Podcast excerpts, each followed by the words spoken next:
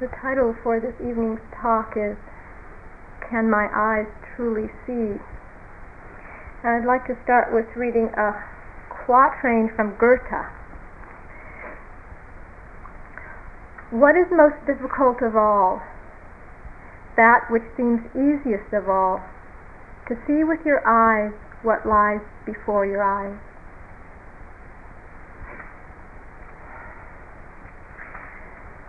Some time ago, a particular thought kept arising Can my eyes truly see? And for some time, this was a predominant question for me.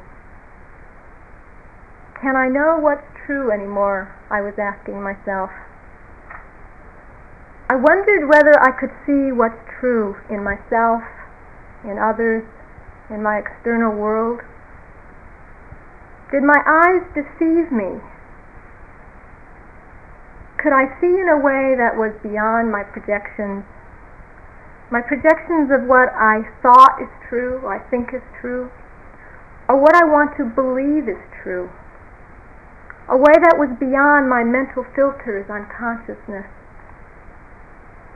Because what I saw happening again and again, I thought something was going to happen in a particular way, and it didn't turn out that way at all. I would see this over and over again. Or I thought someone would be a certain kind of a person, and they turned out to be quite differently. For example, I might plan a vacation and I thought it would really be a great week, and it rained all week. Or I thought I'd have a difficult meeting with somebody, and it turned out to be an easy meeting. Or I thought it would be an easy meeting, it turned out to be difficult. Just simple things, how, how there's a, an idea of how something's going to go, and it just doesn't go that way at all. People and events would be different than I expected, and then I'd be surprised. I'd have a real sincere element of surprise when it didn't turn out the way I thought it would. What I was confronted with were my expectations built up through my projections and my belief structure about how I thought the world was, how I thought the world should be. And lo and behold, to find out it wasn't that way at all. I've been hearing about the word projection for some time, and I really couldn't understand that concept, even though other people seemed to understand what projections meant. I had an intellectual understanding. I knew that it had something to do with what I think about something or someone gets projected or put onto that situation or that person. What my thoughts were about the situation or person. And these thoughts and images inhibit seeing in a fresh way. The flip side of that, something else I would hear about, would be mirroring, that people could mirror ourselves back to us. And the theory was that people become mirrors for us to see our projections. So what we are really seeing is ourselves in others. So I would hear about projections and mirroring. It all seemed quite interesting, but I just wasn't able to get what that was about. I wasn't able to step back from my thoughts and images and feelings, which got projected. It seemed that what I saw was the truth there was no question about it. Around my mid 20s, I thought I was old enough to know who I was. I believed I had a set of personality traits that I had to learn to live with whether I liked it or not. I thought that I was some kind of fixed, static entity that was unchanging and unchangeable, and I was a victim to how I turned out to be. And I didn't like myself very well, and yet I was stuck. This was what I got, this was my package. And I thought that this realization was the wisdom. This was the ultimate wisdom, the ultimate truth, to finally get that, that what you see is what you get. And you're stuck with it. And then I started meditating and I started slowing down and quieting down and relaxing somewhat. And I started feeling different. I was a bit happier, a bit more at ease, more relaxed. And I thought, maybe there's something to this. Maybe there is a possibility for change. And the more I looked, the more I started seeing things about myself that I never saw before. The first thing I saw was how critical I was of myself I saw all the ideals and expectations I had on myself that I had to live up to. I saw how unaccepting I was of just being, that there was always a better way to be. I was not good enough, never good enough. I didn't like who I was, and I saw that. I saw that to the depth. I saw how critical I was of other people, how judgmental and unaccepting, projecting my own agitation and need to be better onto other people. They needed to be different. They needed to be better. I saw the ideals and expectations others had to live up to because of my own framework for perfection. And yet, ironically enough, sometimes I was more able to accept certain traits in people that I couldn't accept in myself. For example, if somebody in the meditation hall were to say something in the hall that they thought was silly or foolish and then they felt embarrassed, I could have some compassion for them since I knew how painful it would be for me if I said something or acted in a way I thought was foolish. So I could accept that in them, but I really couldn't accept it in myself. I started seeing how critical I was of the situations and events around me at the time. The way that events unfolded just weren't adequate. It wasn't adequate. At that time, my partner and I couldn't afford a house, and I didn't like certain things about where we lived.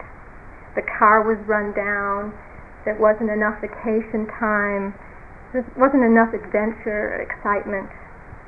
It seemed that whatever was occurring on just about any level was unsatisfactory.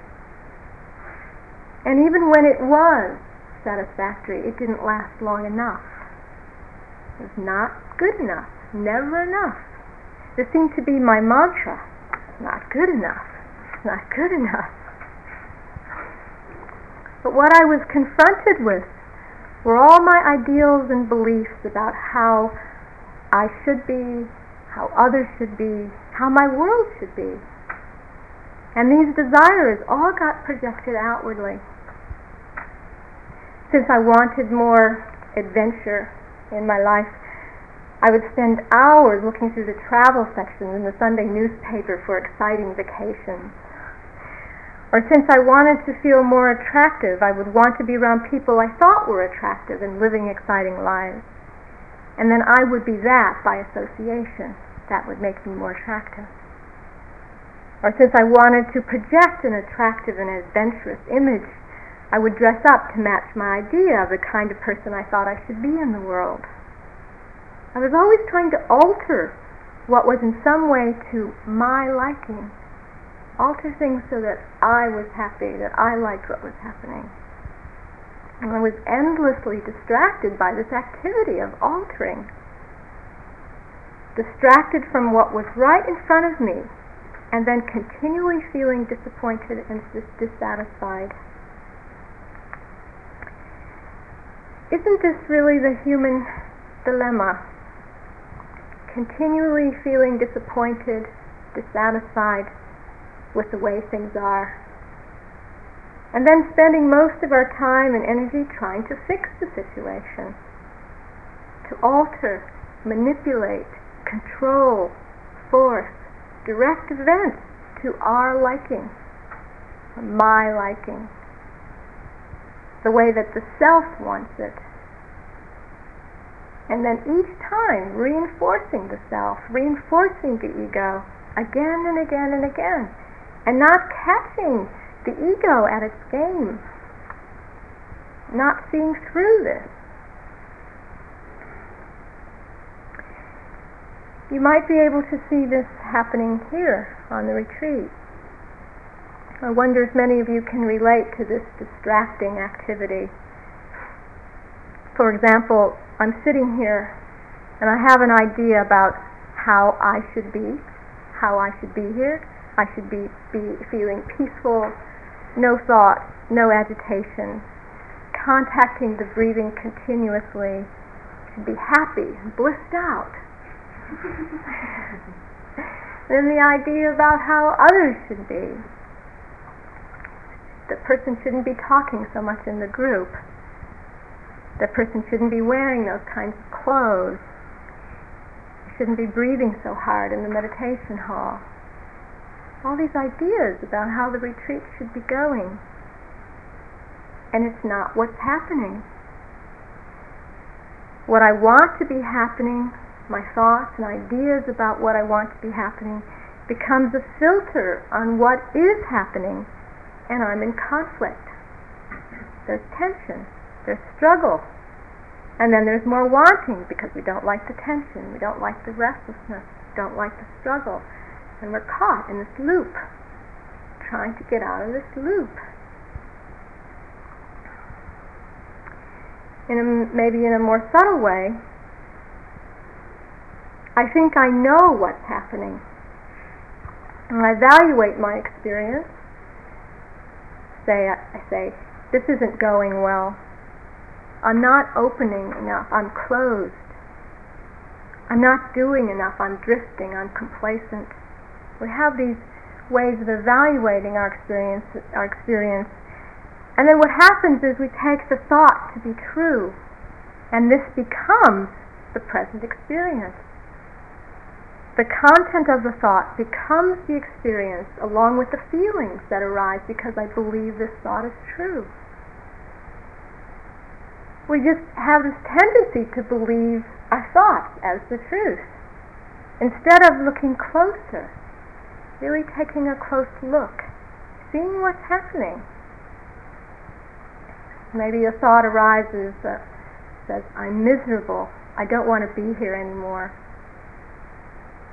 maybe if we really look more closely to see what is the source of that agitation, maybe there's an unpleasant sensation in the knee and you just don't want to feel it. And then this whole story can get created about having a miserable retreat and it's time to leave. Because there's one little sensation in the body that just doesn't want to be felt and it's very agitating. Our ideas, our belief structure becomes a constant companion made of ideals, hopes, expectations, opinions, assumptions. And this structure, this can actually almost feel tangible at times, like a heavy weight on our shoulders, or a brick wall that we keep running into. And it can manifest as disappointment and hurt and anger.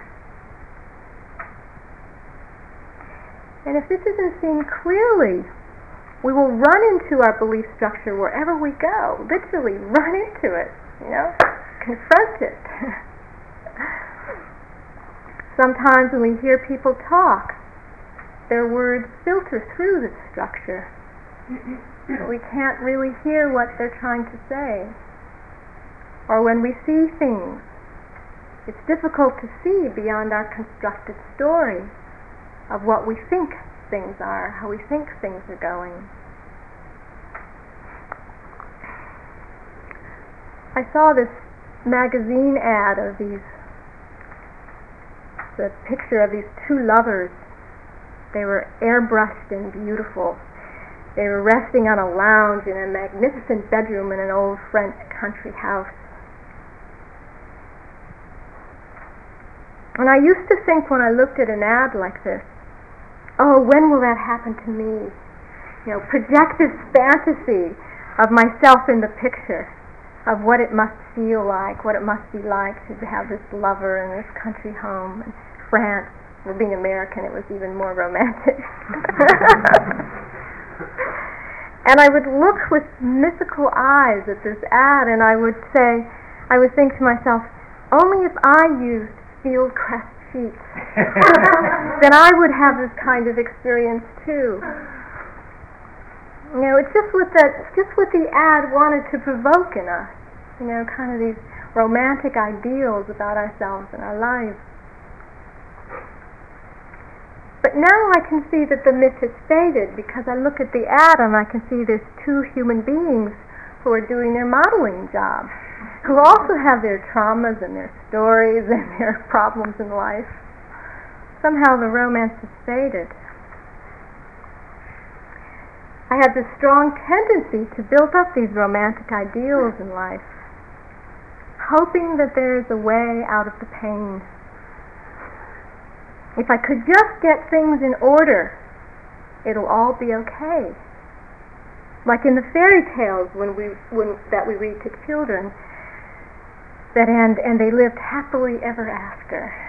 You know that feeling if you just could get things right and everything will be happy forever after. The message is very, very strong in the culture, comes through in the media, we are told we'll be happy if only we can create ourselves in a particular way, ourselves as educated, successful, beautiful, active. If we have relationships, many friends and lovers and partners, and we have a lifestyle where we have money and possessions and nice cars. This is a message that really gets delivered to us Yet some people realize that there must be more to life than success, beauty, and material wealth. We want to transcend the worldly life. I mean, this genuinely happens for people. They say, no, this, this can't be all there is. There must be more.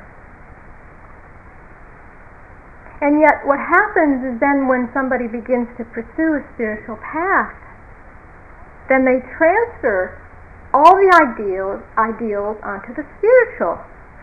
So then rather than success and beauty and material possessions, then we want peace and joy and openness and ease and comfort and bliss.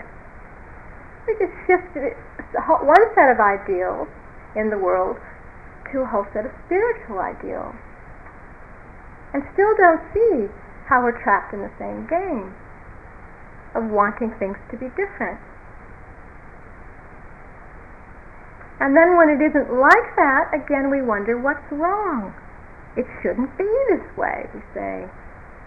I should feel more open and loving towards all beings. I should want peace and harmony for all beings. I must have more work to do. But really, I wonder if anything's wrong. or if we've just confronted our belief structure again. We've just come, we've just ran into the wall of all of our ideas, our baggage, our luggage that we're carrying.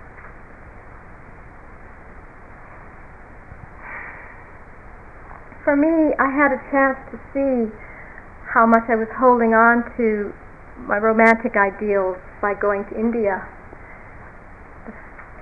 I've been there a few times, and on one of the trips, I could see how I was, how much attachment I had to comfort and beauty. As my friends talked about how much they loved India, that mystical, magical country, and I just was not having that experience. I thought that I should be having that experience. A few years ago, after uh, spending a month in Bodh Gaya teaching the course, with Christopher and Fred and Norman, I had a few weeks to travel afterwards, and I was going back to Delhi. It was about a four-hour bus ride back to Delhi, and the Indian buses are a real adventure in themselves. and we came from the country, and about two hours in from on the outskirts from the country to the city of Delhi, it actually started looking like the aftermath of a bomb that had hit. Everything just sort of had a, a shadow of darkness around it. And we came closer and closer into the city, and the traffic got thicker, and I could see the rickshaw wallahs on the um, uh, bicycle rickshaws, wheeling and pushing their, their load in the midst of all the exhaust fumes of the buses and the taxis and the cars and the horses breathing in the fumes and the rickshaw, old rickshaw wallahs bringing in the fumes breathing in the fumes, and I was I just felt myself getting sicker and sicker at the sights and the smells and everything that I was taking in. And my mind was saying to me, I should be having a good time. I should be able to see the beauty. I should be able to feel the magic. That something was off with my experience because I was just getting sicker and sicker and felt like I needed to throw up.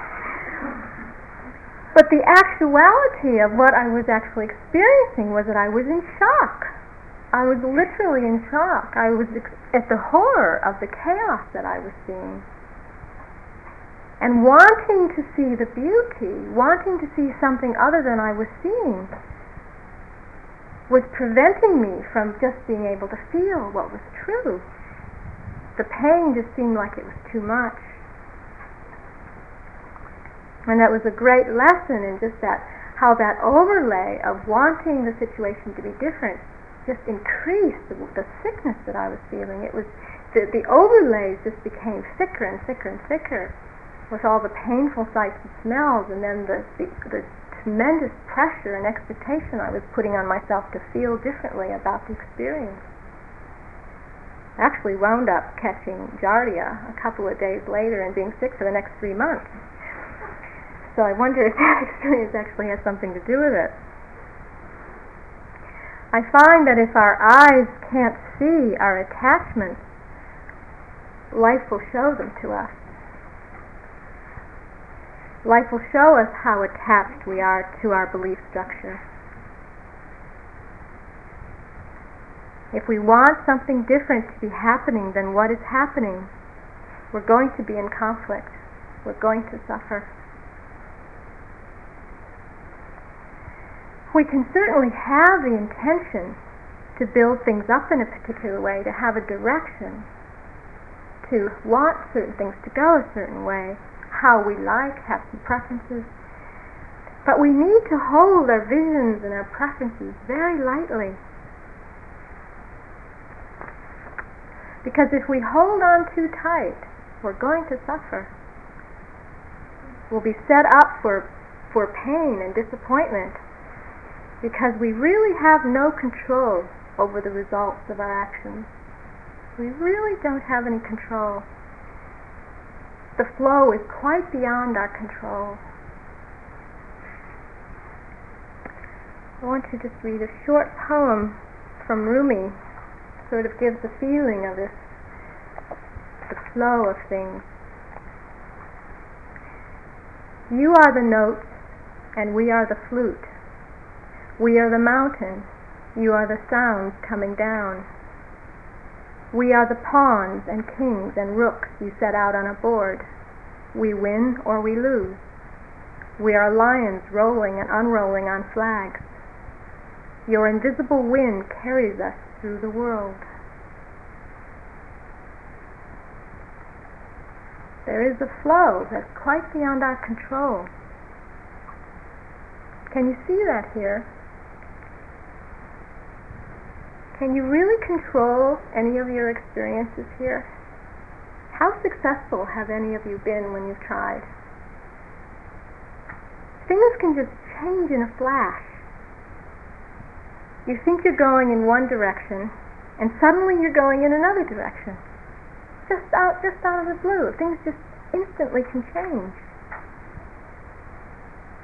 But if you're holding on to a set of ideas, a structure of ideas, as the way you want things to be, you're in trouble. It just doesn't work that way.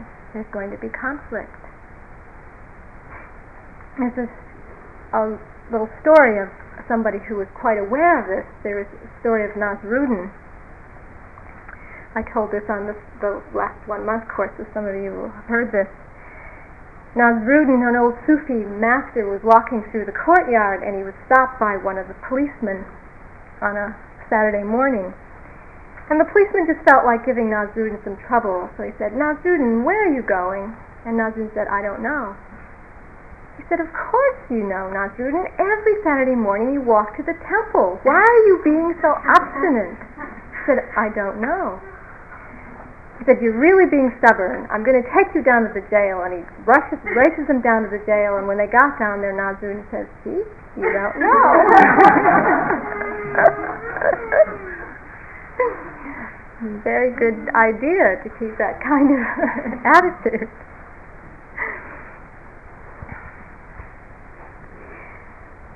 So, why do we build up this structure? We build this up so that we can feel secure, so that we can feel a foundation under our feet. We can have something to hold on to. But does it really work? Are we feeling any more secure? We pretend certain things are true. We pretend that. We say, I'm in this wonderful relationship, or I'm so happy, or I'm so miserable. Everything's going so wonderful in my life. But what about the possibility of this, just the story that we're carrying, the ideas that we're carrying, the belief structure that we're carrying, just letting it all collapse, just letting it all fall apart? Meditation seems to help that. It seems to blow holes in the structure. And the way it does that is by when we look directly at what's happening without the usual storyline, without the labels, without buying into the concepts about what we think is true, without listening and, and believing every thought that goes through the mind. When we drop the labeling of our experiences and stop making up stories about what's happening, what has happened, or what will happen, and take the risk to live more directly, what's there? What's there if we just let it all go, if we just let it all collapse? What's really happening at this point?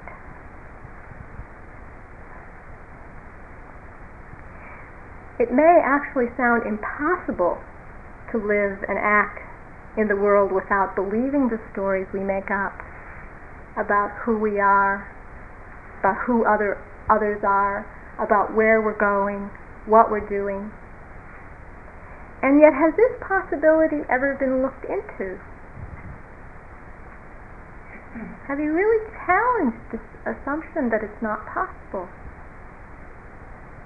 Have you ever stopped and said to yourself, I want to live in a fresh way. I want to be free from what is known.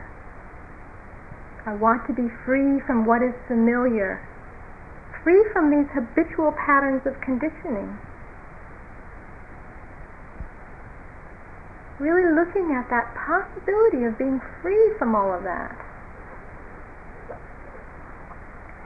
we go around thinking that we know what our world is about, what we are about, what other people are about, but what do we really know? We think we know, for instance, what it means to be spiritual. I know that because many people say to me that they just can't get what this is about, which means they have some idea what it is about. If you were to examine your ideas about this, it's likely you'll, you'll find you have a whole set of ideals about what it means to be spiritual. Have you examined your ideas about what it means to be mindful? Just that. What does it really mean to be mindful, rather than just assuming that you're not being mindful? Or your ideas about what it means to be present what it means to be here. People think they know, they take it for granted. I hear people in interviews say, I wasn't present. I wasn't in the moment. I wasn't being mindful. And I say, well, how do you know? Because you need to investigate these assumptions. Investigating these assumptions about what we think these concepts mean are vital to being able to be free of them. If you say you weren't present, you must have an idea about what it means to be present. The only way you'd know that you weren't present. But even this idea of what it means to be present must go. It has to go because if there's any idea at, at all, we'll be limited by it. We'll be fixed by it. Has this been investigated or is it just taken for granted? What do we really know? When we let go of our ideas about how things are, where does that leave us? What then can we use for our reference point? Is there any security at all? we just let go of it all, let it all collapse. And then there's the tendency to look for answers so that we can feel secure again. Oh, that's it. That's what I can use for my reference point, or that's what it means to be present, that's what it means to be mindful. And there we're right back again, limited by our concepts. Can you and I allow for the possibility of not knowing, not knowing what's going to happen next, not knowing what something means or what something is, not knowing who I am, who you are? In that not knowing is a freedom. A freedom because we're not restricted. We're not limited by the conventions of language and thought. We're not limited by our, our ideas, our opinions, our assumptions, by our stories. The limitation of all this has been seen into. And then when it's seen into, we can use language and thought. We can live in the world because we see the limitations of language and thought and not be restricted by it. Well, you might be saying, well, I don't experience that freedom yet. This has to change and that has to change before I can be free. And then aren't we back in the same old trap again? of needing things to be different than they are? In a very simple way, any of that wanting, that movement towards something other than what's right here is the limitation, is the restriction. So we can ask the question what's getting in the way of experiencing this freedom right now? What am I carrying that I no longer need to carry? How can I put down the weight of my belief structure? Just put it down.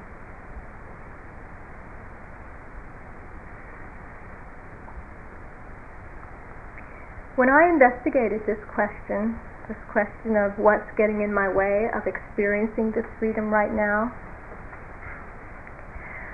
what I noticed was a particular reoccurring thought pattern.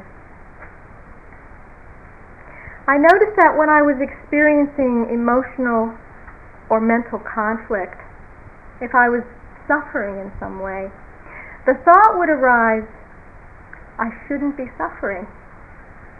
If I'm suffering, I'm not free and I must do something to get free. I must do something to get rid of the suffering so I can feel that sense of freedom. It seemed to me that freedom and suffering didn't go together. I always thought that freedom was freedom from suffering. But in looking more closely, I saw that freedom must include the freedom to suffer. Or how can it be freedom? How could it really be freedom? In fact, if the suffering is not embraced, that conflict with what is happening, with that immediate pain, will feed the suffering that I want to get away from. just adding more struggle to the struggle. Just as Christopher said last night, it's like putting wood on the fire in order to put it out. So that freedom must include the freedom to suffer. That must be part of the wholeness, part of the totality. So now suffering isn't a signal that I need to do something to make it go away, to change it in some way, but it's a signal to embrace, to embrace what's happening, to let myself be, to give myself that freedom, to let myself feel all of life, even the pain. The Tao means to go with the flow, wherever that is leading, to the valleys as well as the peaks, into anger as well as compassion, into suffering as well as joy. It is a choicelessness, an acceptance, an acceptance of all that comes as being needed, an unquestioning acceptance, and a gratefulness for wherever life leads me. It's that kind of embracing, embracing whatever is there, whatever is present. But that pattern of mind that wants to have a pleasant experience, a pleasant sensation is so strong. And it's that wanting for the pleasure, the comfort, that keeps manipulating the conditions so that the experiences stay on the pleasant side and we avoid the unpleasant. And yet the struggle that is involved in setting up those conditions surely is what creates much of the unpleasantness.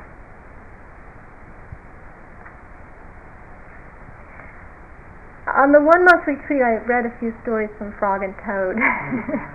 this book, Frog and Toad Together.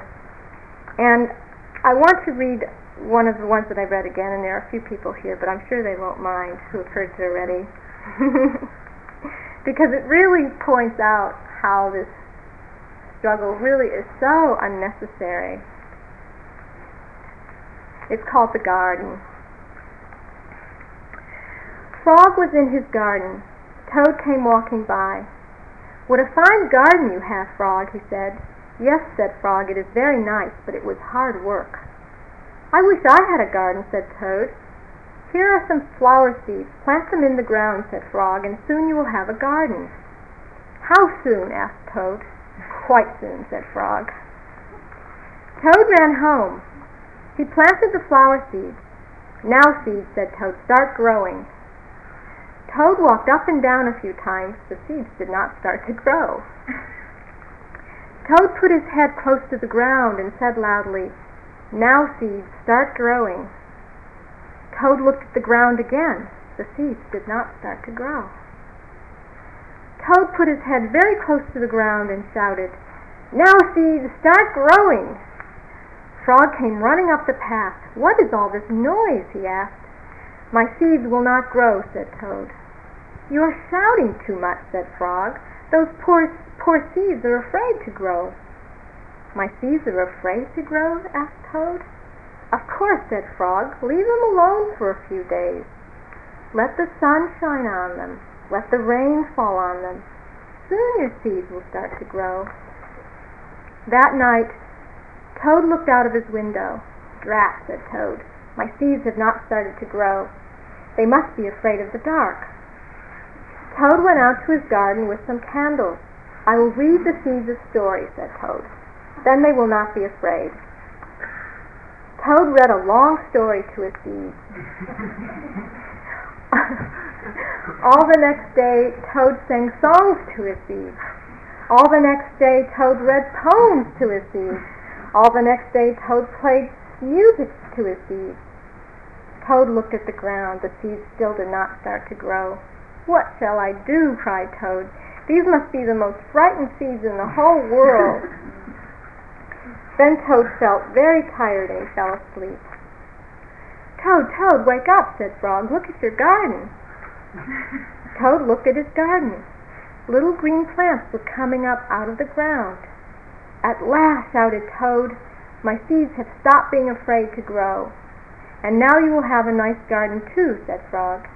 Yes, said Toad, but you were right, Frog. It was very hard work.